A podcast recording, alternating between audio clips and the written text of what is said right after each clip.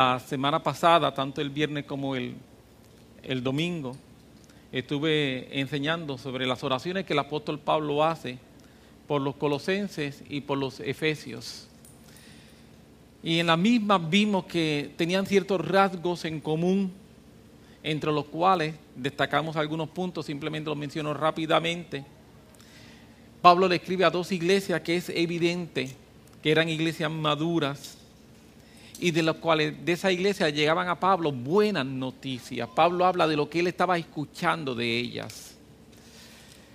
En ambas iglesias Pablo ora por, para que reciban o crezcan en sabiduría e inteligencia, revelación espiritual. Y el efecto del crecimiento en sabiduría e inteligencia espiritual era de tal y tal y tal manera que iban a hacer que ellos pasaran a otro nivel de relación con Dios. Ese va a ser el efecto.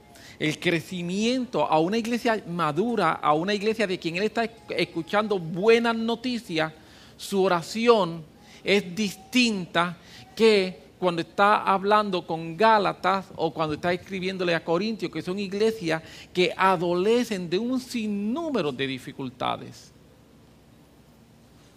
Así que a una iglesia madura él ora para que crezcan en sabiduría, crezcan en revelación, en conocimiento de Dios, porque esa es crecer en sabiduría y crecer en revelación, conocimiento de Dios, inteligencia espiritual, los va a catapultar a un nuevo nivel espiritual.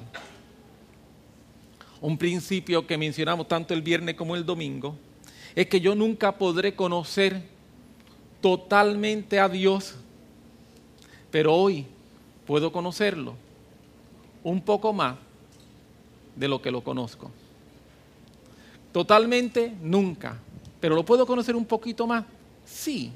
Y cada día tengo esa posibilidad, tengo esa oportunidad de poder conocerlo un poco más.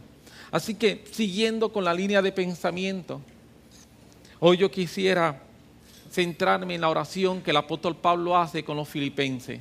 Así que si me acompaña a Filipenses capítulo 1, versículo 13 en adelante, voy a estar leyendo la escritura, voy a estar haciendo algunos comentarios referentes a lo que el apóstol Pablo está orando por la iglesia de Filipo. Así que Filipenses capítulo 1, versículo, versículo 13 en adelante, comienzo a leer, estoy leyendo versión 1960 hoy. Doy gracias a mi Dios siempre que me acuerdo de vosotros. Doy gracias a Dios cuando siempre que me acuerdo de vosotros. En otras palabras, cada vez que el apóstol Pablo se acuerda de la iglesia de Filipo, lo que llega a su mente son situaciones, son momentos, son experiencias que lo motivan a dar gracia. Qué bueno. Cuando uno tiene una relación que cada vez que uno se acuerda de una persona, cada vez que uno se acuerda de alguien, uno dice, ah, qué bueno estar con esa persona Qué bien, qué bien la pasamos juntos. Eh, Angelo Padró, la familia de él y nosotros llevamos ya, yo creo que son como tres años que en, verano cogemos un, día y nos vamos, nos vamos para, para el viejo San Juan. Y ya este año, en casa, las nenas estaban diciendo, tenemos que planificar la salida con Angelo y Babel y las nenas. ¿Por qué?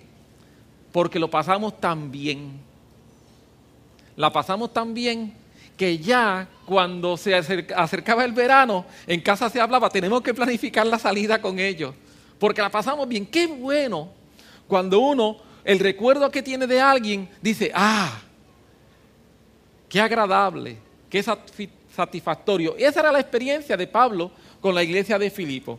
Dice, siempre que me acuerdo de ustedes, doy gracias a Dios siempre en todas mis oraciones rogando con gozo por vosotros. Cuando ora por los hermanos, tiene un gozo, tiene una alegría por dentro. Dice, yo ruego por ustedes, pero, pero lo, hago con gozo, lo hago con alegría. No estoy, ay Señor, mira los pobrecitos hermanos este, que por más que le explico no aprenden, por más que le predico siguen igual, son igual de carnales, como que no, no arrancan. No, Esa no era la experiencia de Pablo. La experiencia de Pablo con los hermanos de Filipo es, qué bueno. Yo me acuerdo de ustedes yo ruego con gozo. Tengo alegría cuando estoy orando por ustedes. Y dice, por vuestra comunión en el Evangelio desde el, desde el primer día hasta ahora.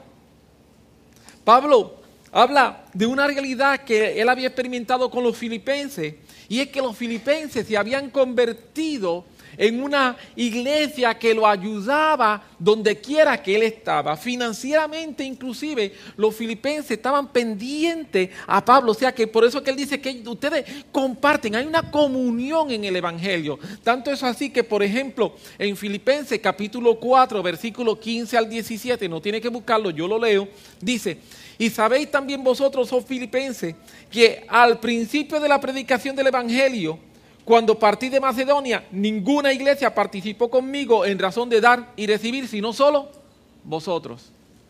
Cuando yo empecé a predicar por esta región de Macedonia, recuerdan que el apóstol Pablo dice en el libro de, de hecho que estaba predicando y quería ir a algún lugar y no podía, quería ir a otro lugar y no podía. dice que el Espíritu Santo le estaba cerrando todas las, las, puertas. Y de momento, teniendo un sueño en visión, una visión en sueño más bien, él ve un varón macedonio que le dice, pasa acá. E inmediatamente él salió y cuando llega, llega a la iglesia de Filipenses. Allí hubo una explosión espiritual. Fue el donde estuvo preso con, con el carcelero y que el Espíritu Santo llegó y hizo que todo aquello temblara mientras ellos se encontraban en la cárcel del más adentro, empezaron a cantar, a orar por la noche y dice que hubo un temblor y una cosa extraordinaria. Y el apóstol Pablo dice, desde que nosotros nos encontramos, desde la primera vez que yo prediqué el Evangelio, yo seguí caminando por toda la región de Macedonia y ustedes fueron los únicos que estuvieron ahí siempre conmigo. Yo me acuerdo de ustedes con gozo. A pesar de que estuve preso, me acuerdo de ustedes con gozo.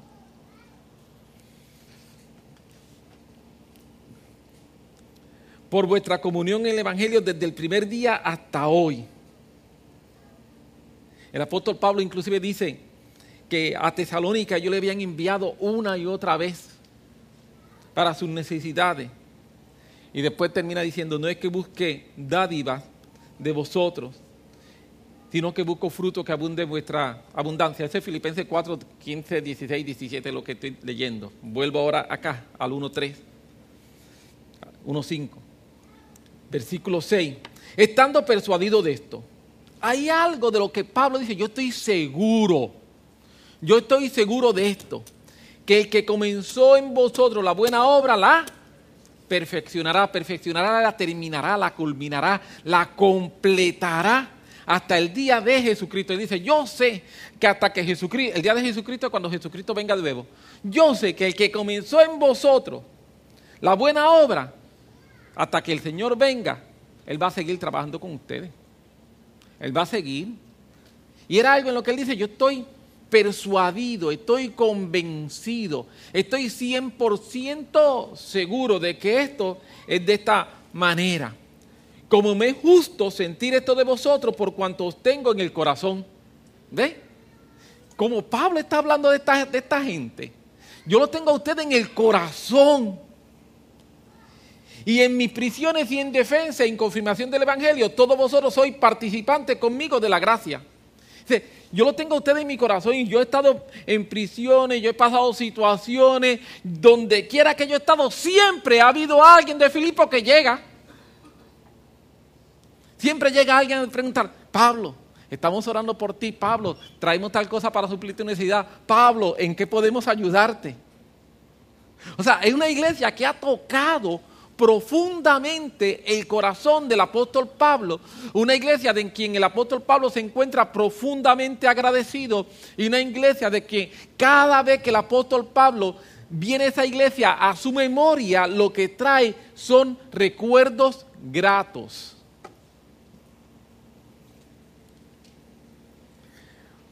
Versículo 8, porque Dios me es testigo de cómo os amo a todos vosotros con con el entrañable amor de Jesucristo. Pablo, esos versículos que acabamos de leer del 3 al 8, por un lado, lado está describiendo la iglesia de las cualidades tan positivas que tiene.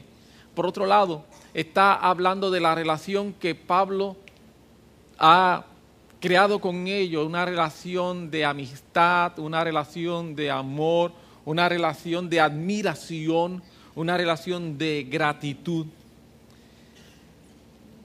Esto nos habla de lo cercano que ha sido esta iglesia con el ministerio de Pablo. Hasta aquí estamos, ¿verdad que sí? Y yo quiero que veamos cómo Pablo ora por esa amada iglesia. Cómo Pablo ora por una iglesia a quien él ama. Cómo Pablo ora por una iglesia que es la iglesia que está en su corazón. Cómo Pablo ora por esa gente que para él son gente especiales. Cómo Pablo ora por esa gente que para él son gente eh, que son dignos de admirar. Cómo Pablo ora por esa gente que son un ejemplo de lo que debería ser una iglesia. Así que Pablo comienza su petición a Dios por esta iglesia tan cercana a su corazón en el versículo 9. Y esto pide en oración. Lo primero que ha hecho es realmente alabar la iglesia, hablar de su relación con la iglesia, hablar nuevamente, repito y enfatizo de lo bueno que ha sido. Y dice, ahora dice, esto es lo que yo pido por ustedes. Que vuestro amor abunde aún más y más en ciencia y en todo conocimiento. Cuando tú lees esto, digo, espérate, espérate. Lo que hizo fue robar la oración de Colosense y robarse la oración de los Efesios. Que también eran dos iglesias maduras, que también eran dos iglesias de las cuales él escuchaba cosas buenas. Así que nosotros tenemos esta tercera iglesia, que es una iglesia madura, esta tercera iglesia, que es una iglesia de la que el apóstol Pablo todo lo que tiene que decir son cosas positivas, esta iglesia, que es una iglesia que es una iglesia que se está dedicando al Señor, que está trabajando, que está haciendo lo que tiene que hacer, que no el apóstol Pablo no tiene que regañarlo, que el apóstol Pablo no tiene que decir ustedes son unos carnales, que el apóstol Pablo no tiene que hablar del pecado que hay dentro de la iglesia. Esta iglesia que es una iglesia eh, que está trabajando, haciendo la voluntad de Dios y por las tres iglesias el apóstol Pablo hace básicamente el, mismo tipo de oración. Lo que me dice a mí que la persona madura que quiere crecer más necesita esto. Aló. La persona madura que quiere crecer más necesita esto, porque Pablo no hace otra, otra oración. Es la misma oración. Pablo dice, y esto pido en oración, que vuestro amor abunde aún más y más en ciencia, en todo conocimiento, para que aprobéis lo que es mejor, a fin de que seáis sinceros e irreprensibles para el día de Cristo, llenos de frutos de justicia que son por medio de Jesucristo, para gloria y alabanza de Dios.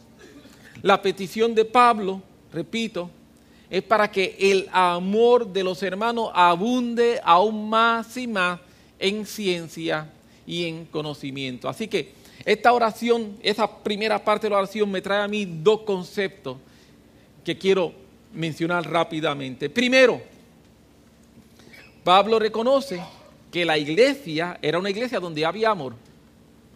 Amén. Porque no le está pidiendo que tenga amor, ¿qué le está pidiendo? Que el amor abunde. ¿Y que abunde cuánto? Más y más. ¿Sabe lo que significa que abunde más y más? Que abunde sin limitaciones. Algunas veces nosotros nos ponemos limitaciones en lo que es la manifestación de Dios a nuestras vidas. Y pensamos que como Dios hizo ya esto, ah, ya yo llegué. Como Dios me dio esto, ya yo alcancé lo que yo quería. Y yo quiero decirte en esta mañana que cuando estamos hablando de conocer a Dios y de relacionarnos con Dios, nunca es suficiente. Aleluya. Cuando yo estoy hablando de conocer a Dios, cuando yo estoy hablando de relacionarme con Dios, cuando yo estoy hablando de experimentar a Dios, nunca es suficiente porque Dios es inmensamente inmesurable. Dios es infinito. Dios, yo busco, busco, busco, busco, busco y siempre queda mucho más de lo que he encontrado. Así que cuando estamos hablando de mi relación con Dios, esta gente ya tenían, ya habían entrado en lo que es el amor de Dios, en la manifestación del amor de Dios. Pero Pablo, a esa gente que le trae tan buenos recuerdos, esa gente de quien él no tiene nada negativo que decir, dice, yo estoy orando para que todo eso bueno que ustedes son, todo eso extraordinario que ustedes han logrado, todo eso tan y tan excelente que ustedes han alcanzado, yo estoy orando para que ustedes vayan más y más y más. yo no sé tú, pero yo quiero ir más y más y más. En mi vida yo quiero ir más y más y más. Yo no quiero conformarme donde estoy. Lo segundo, que cuando está orando, ora para que abunde más y más y más en ciencia y en conocimiento. En otras palabras, era gente de amor, pero era gente que tenían también ciencia y tenían conocimiento. La palabra ciencia es la misma palabra que se utiliza en Colosense y en la oración de Efesios se utiliza esa palabra y que es la palabra que, habla de, entender, conocer, poder ver más allá, no ver simple y sencillamente mi hoy, sino ver mis repercusiones. Y hemos dicho que una de las cosas que Dios quiere es que cuando yo estoy evaluando situaciones, yo no me conforme con mi ahora, sino que yo pueda ver mi mañana, porque tantas veces tomamos decisiones por ahora y no nos damos cuenta de que cuando yo tomo decisiones por ahora no fue una decisión analizada, no fue una decisión evaluada no fue una decisión consultada con la sabiduría del cielo. Y mañana me estoy arrepintiendo y mañana estoy pagando los platos rotos por haber tomado una decisión equivocada. Y Pablo dice, necesitamos ciencia. Necesitamos esa capacidad, que es la capacidad de detenerme un segundo y poder mirar más allá y evaluar las cosas que estoy decidiendo para ver cómo repercuten y cómo esas decisiones van a afectar mi mañana cómo afecta mi vida espiritual mañana. Porque tomamos decisiones simple y sencillamente por lo que vemos de frente, por lo que nos están diciendo, y no nos paramos y no consultamos con el cielo y después estamos pagando consecuencias.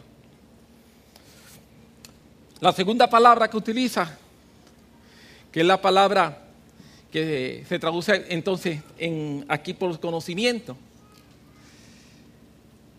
es el conocimiento que se obtiene en contacto con otro y la concordancia Strong nos ayuda a entender un poquito el significado de las palabras en el original, nos dice que es el conocimiento que no viene por el área intelectual, sino por el discernimiento que nos ayuda en los asuntos morales.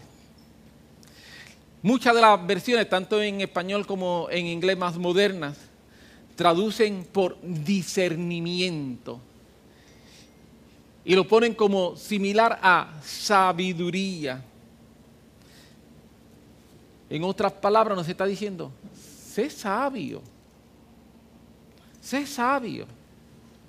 ¿Recuerdan tres cosas que hace la persona sabia? Por lo menos los que estaban el fin de semana, los que estaban en el encuentro de matrimonio están excusados, pero escuchen las predicaciones.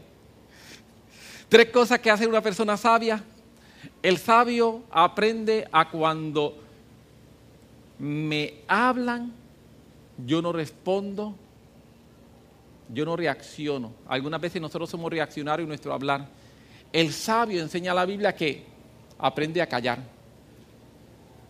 Si usted le hablan e inmediatamente usted sale como una escopeta, usted no es sabio. Sea sabio. Sea sabio. Aprenda a callar. El sabio no actúa tampoco por reacción, sino que el sabio considera antes de actuar. Y lo tercero que la Biblia nos habla del sabio es que el sabio antes de tomar decisiones se sienta y evalúa. Son tres áreas en las que la sabiduría nos tiene que tocar a nosotros. Mi forma de contestar, el sabio guarda silencio. Dice la Biblia que aún el necio cuando guarda silencio es contado por sabio. Eso dice la Biblia. Así que el sabio lo primero que aprende es a callarse la boca. A ah, cuando me atacan, mm, mm, mm, el sabio es así. El sabio lo segundo que hace es que no, no reacciona en su conducta, sino que se toma un momento para pensar cómo voy a reaccionar ante las situaciones. El sabio hace eso. Y el sabio lo próximo que hace, recuerdan, Jesús dijo, la persona sabia es aquel que cuando vienen contra él un ejército se sienta y evalúa. El sabio evalúa las cosas antes de tomar decisiones. Si tú eres muy rápido hablando, no eres sabio. Si tú eres muy rápido reaccionando en tu conducta, no eres sabio. Y si tú eres muy rápido tomando decisiones, no eres sabio. ¿Y para qué yo te digo esto? ¿Para que te sientas mal? No, para que te conviertas en sabio. Amén. Porque Dios te ha dado la capacidad a ti de ser sabio. No te conformes no siéndolo. Si Dios te ha dado a ti la capacidad de ser sabio, Dios nos da espíritu de sabiduría. Usémoslo. Usemos ese espíritu de sabiduría. Así que la palabra viene para animarme y para lanzarme a ser mejor. Y el apóstol Pablo, por estas iglesias que son iglesias amadas, por estas iglesias que son iglesias bendecidas, por estas iglesias, le está orando por ello. ¿Qué va a traer en nosotros cuando nosotros abundemos más y más en ciencia y en discernimiento? ¿Qué va a pasar?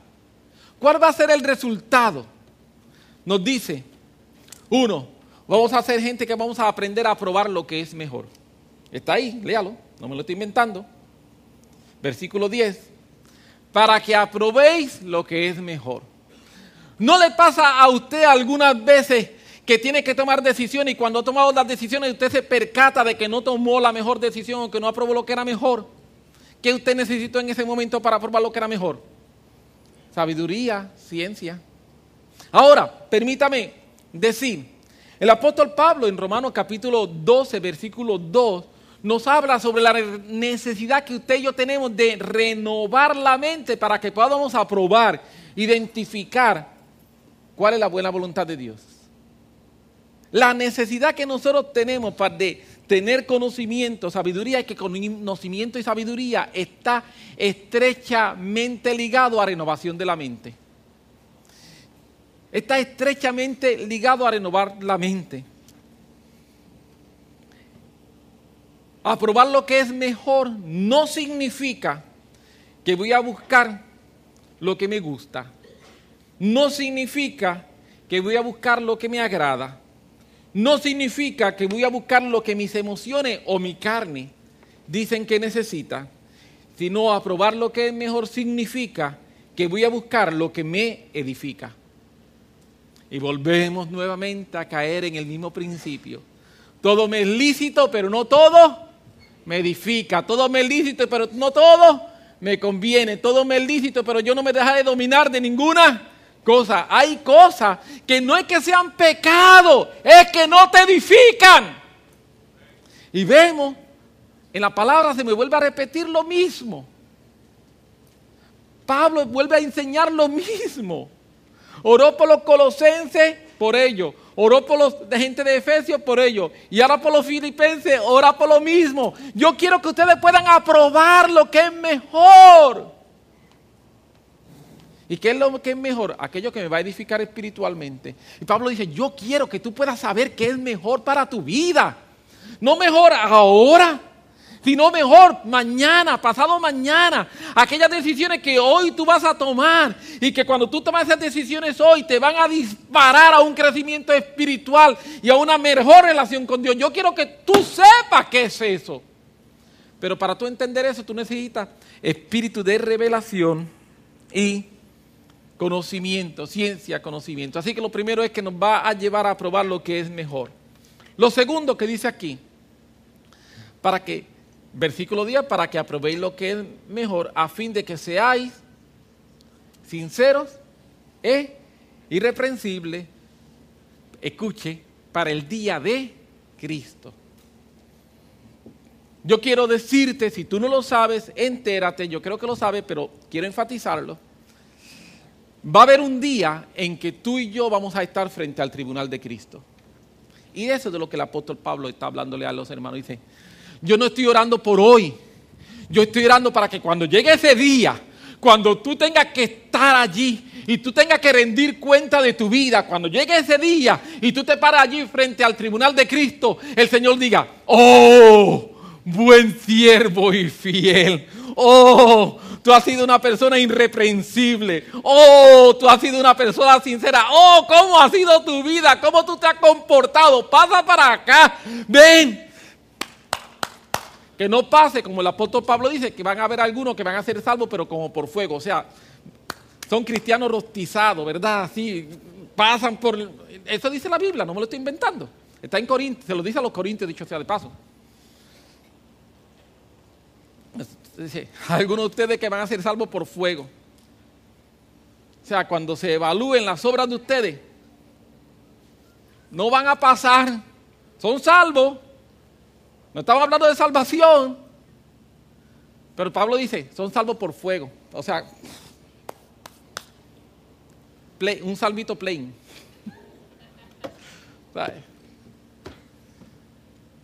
Entonces,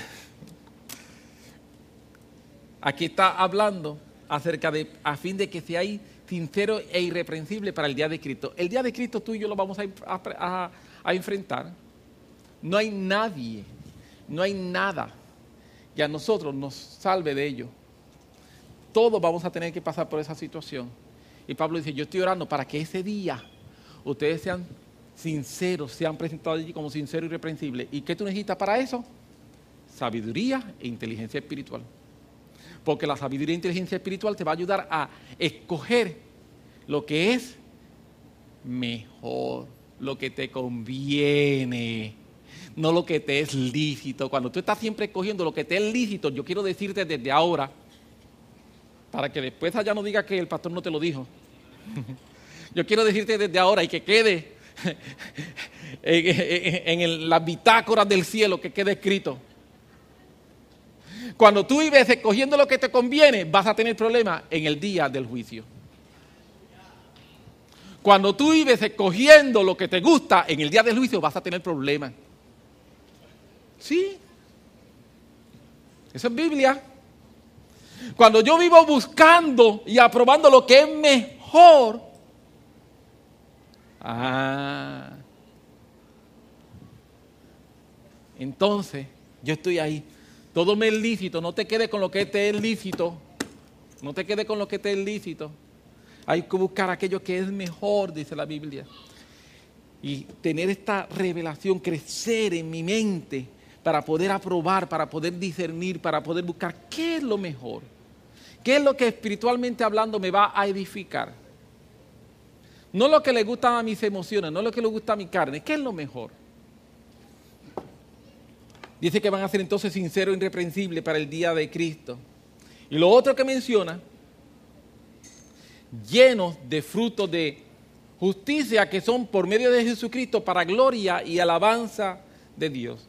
Lo tercero es que van a ser gente lleno de frutos de justicia.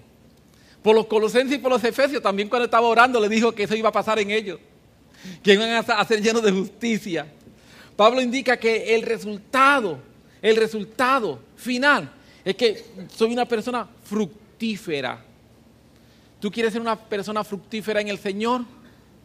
Si quieres ser una persona fructífera en el Señor, Pablo enseña cómo debemos orar debemos orar, Señor, abre mi mente, dame espíritu de sabiduría, de revelación, de conocimiento, de discernimiento, de entendimiento espiritual, para poder caminar y tomar decisiones que son las decisiones que espiritualmente hablando convienen, no lo que me gusta, no lo que me atrae, no lo que me satisface, sino lo que me edifica.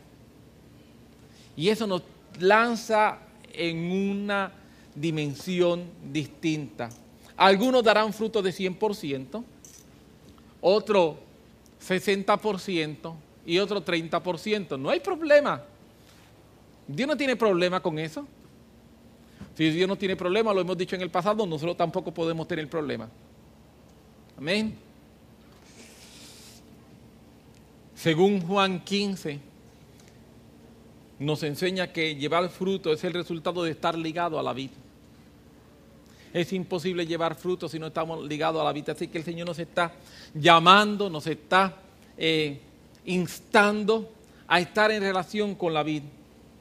a los Efesios, Pablo también cuando le escribe, le dice que Dios nos ha escogido para hacer, para alabanza de su gloria. Lo cantamos o lo cantamos, ¿verdad? Los que somos más de hace dos o tres años atrás como Mirna, como Mirna Iris. Efesios 1, 6 y 12 también. Dios nos ha escogido para alabanza suya.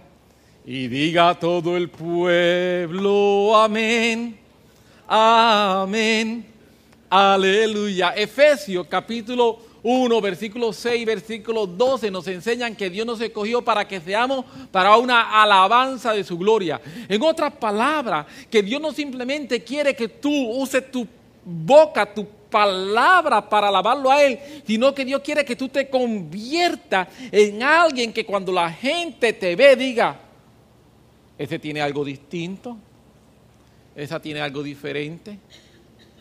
Y tú te conviertas tú mismo en una alabanza para el Señor. Y eso es lo que el apóstol Pablo está orando aquí por los colosenses, cuando les dice, eh, para gloria y alabanza de Dios tú y yo vamos a ser gente que nos vamos a convertir en gente fructífera para nuestra gloria, para que digan, viste qué fructífera esa estrella. Esa estrella es extraordinaria, es tremenda. ¿Viste a Luis Felipe? Luis Felipe va bien, que es muchacho fructífero, que no, no es para eso. Es para que lo que yo soy se convierta en una gloria para él para lo que yo soy se convierte en una gloria para Él. ¿Recuerdan los 24 ancianos en Apocalipsis que dice que tienen su corona, pero de momento cogen su corona, la quitan y la tiran frente al que está sentado en el trono y al cordero? Y le dicen, toda la gloria es para ti, toda la honra para ti, nada para nosotros, todo para ti. Y esa es y tiene que ser nuestra actitud. Así que yo quiero decirte, Dios tiene un plan. Dios tiene un plan para tu vida. Dios tiene un propósito para tu vida. El mismo no es que permanezca como estás. Te lo dije y te lo voy a repetir. El plan de Dios para tu vida no es que te quedes como estás. El plan de Dios para tu vida no es que te quedes como estás. A los del frente ahora. El plan de Dios para tu vida no es que te quedes como estás. El plan de Dios es que crezca más y más, que viva una vida abundante. Ese es el plan de Dios para tu vida. Dios quiere que tú crezcas. Dios quiere que tú te desarrolles. Dios quiere que tú seas una mejor versión de ti mismo. Alguien que esté cerca de ti, dile, Dios quiere que tú seas una mejor versión de ti. Pero dísela con buena actitud, dísela. Dios quiere que tú seas una mejor versión de ti. Amén. Ese es el propósito de Dios. No te conformes no te limites. Dios está contigo. Para entender esto, nosotros tenemos que comenzar un cambio radical en nuestra manera de pensar. Tenemos, necesitamos, urgimos un cambio radical en nuestra manera de pensar. Pablo entendía esto. Por eso, por estas iglesias amadas, estas iglesias que están en su corazón, la oración de Pablo es, yo quiero que ustedes crezcan en su conocimiento, yo quiero que ustedes crezcan en ciencia, yo quiero que ustedes crezcan en su discernimiento, yo quiero que ustedes crezcan en sabiduría, yo quiero que ustedes crezcan, yo quiero que ustedes abunden más y más y más, porque cuando ustedes logran crecer en su mentalidad espiritual, su mentalidad espiritual empieza a dominar todas las demás áreas de su vida. La carnalidad se va la vagancia se va, el desánimo se va, el doble ánimo desaparece, la manipulación se va. todo eso se va. Cuando yo empiezo a tener una mentalidad espiritual, todo lo demás empieza a cambiar, todo empieza a caer en su lugar, todo empieza a ser como Dios quiere que sea. Y por eso es que el apóstol Pablo, por esta iglesia que está en su corazón, él ora, yo quiero que ustedes abunden más, más y más en conocimiento y en ciencia. Porque cuando esto ocurre, ustedes van a probar lo que es correcto. Ustedes van a distinguir lo que es correcto ya no van a, tener necesidad de estar ahí. Más o menos, yo, déjame probar un poquito. No, no. Eso empieza a desaparecer. Por eso Pablo oró así por los efesios. Por eso Pablo oró así por los colosenses. Y por eso por, por la iglesia que está en su corazón. Pablo ora de la misma manera. Es la oración de Pablo y la oración que yo quisiera que nosotros pudiésemos en algunos momentos hacer hoy. Que podamos orar algo similar a esto. Señor, dame sabiduría, dame inteligencia espiritual. Ayúdame a ver las cosas como tú las ves.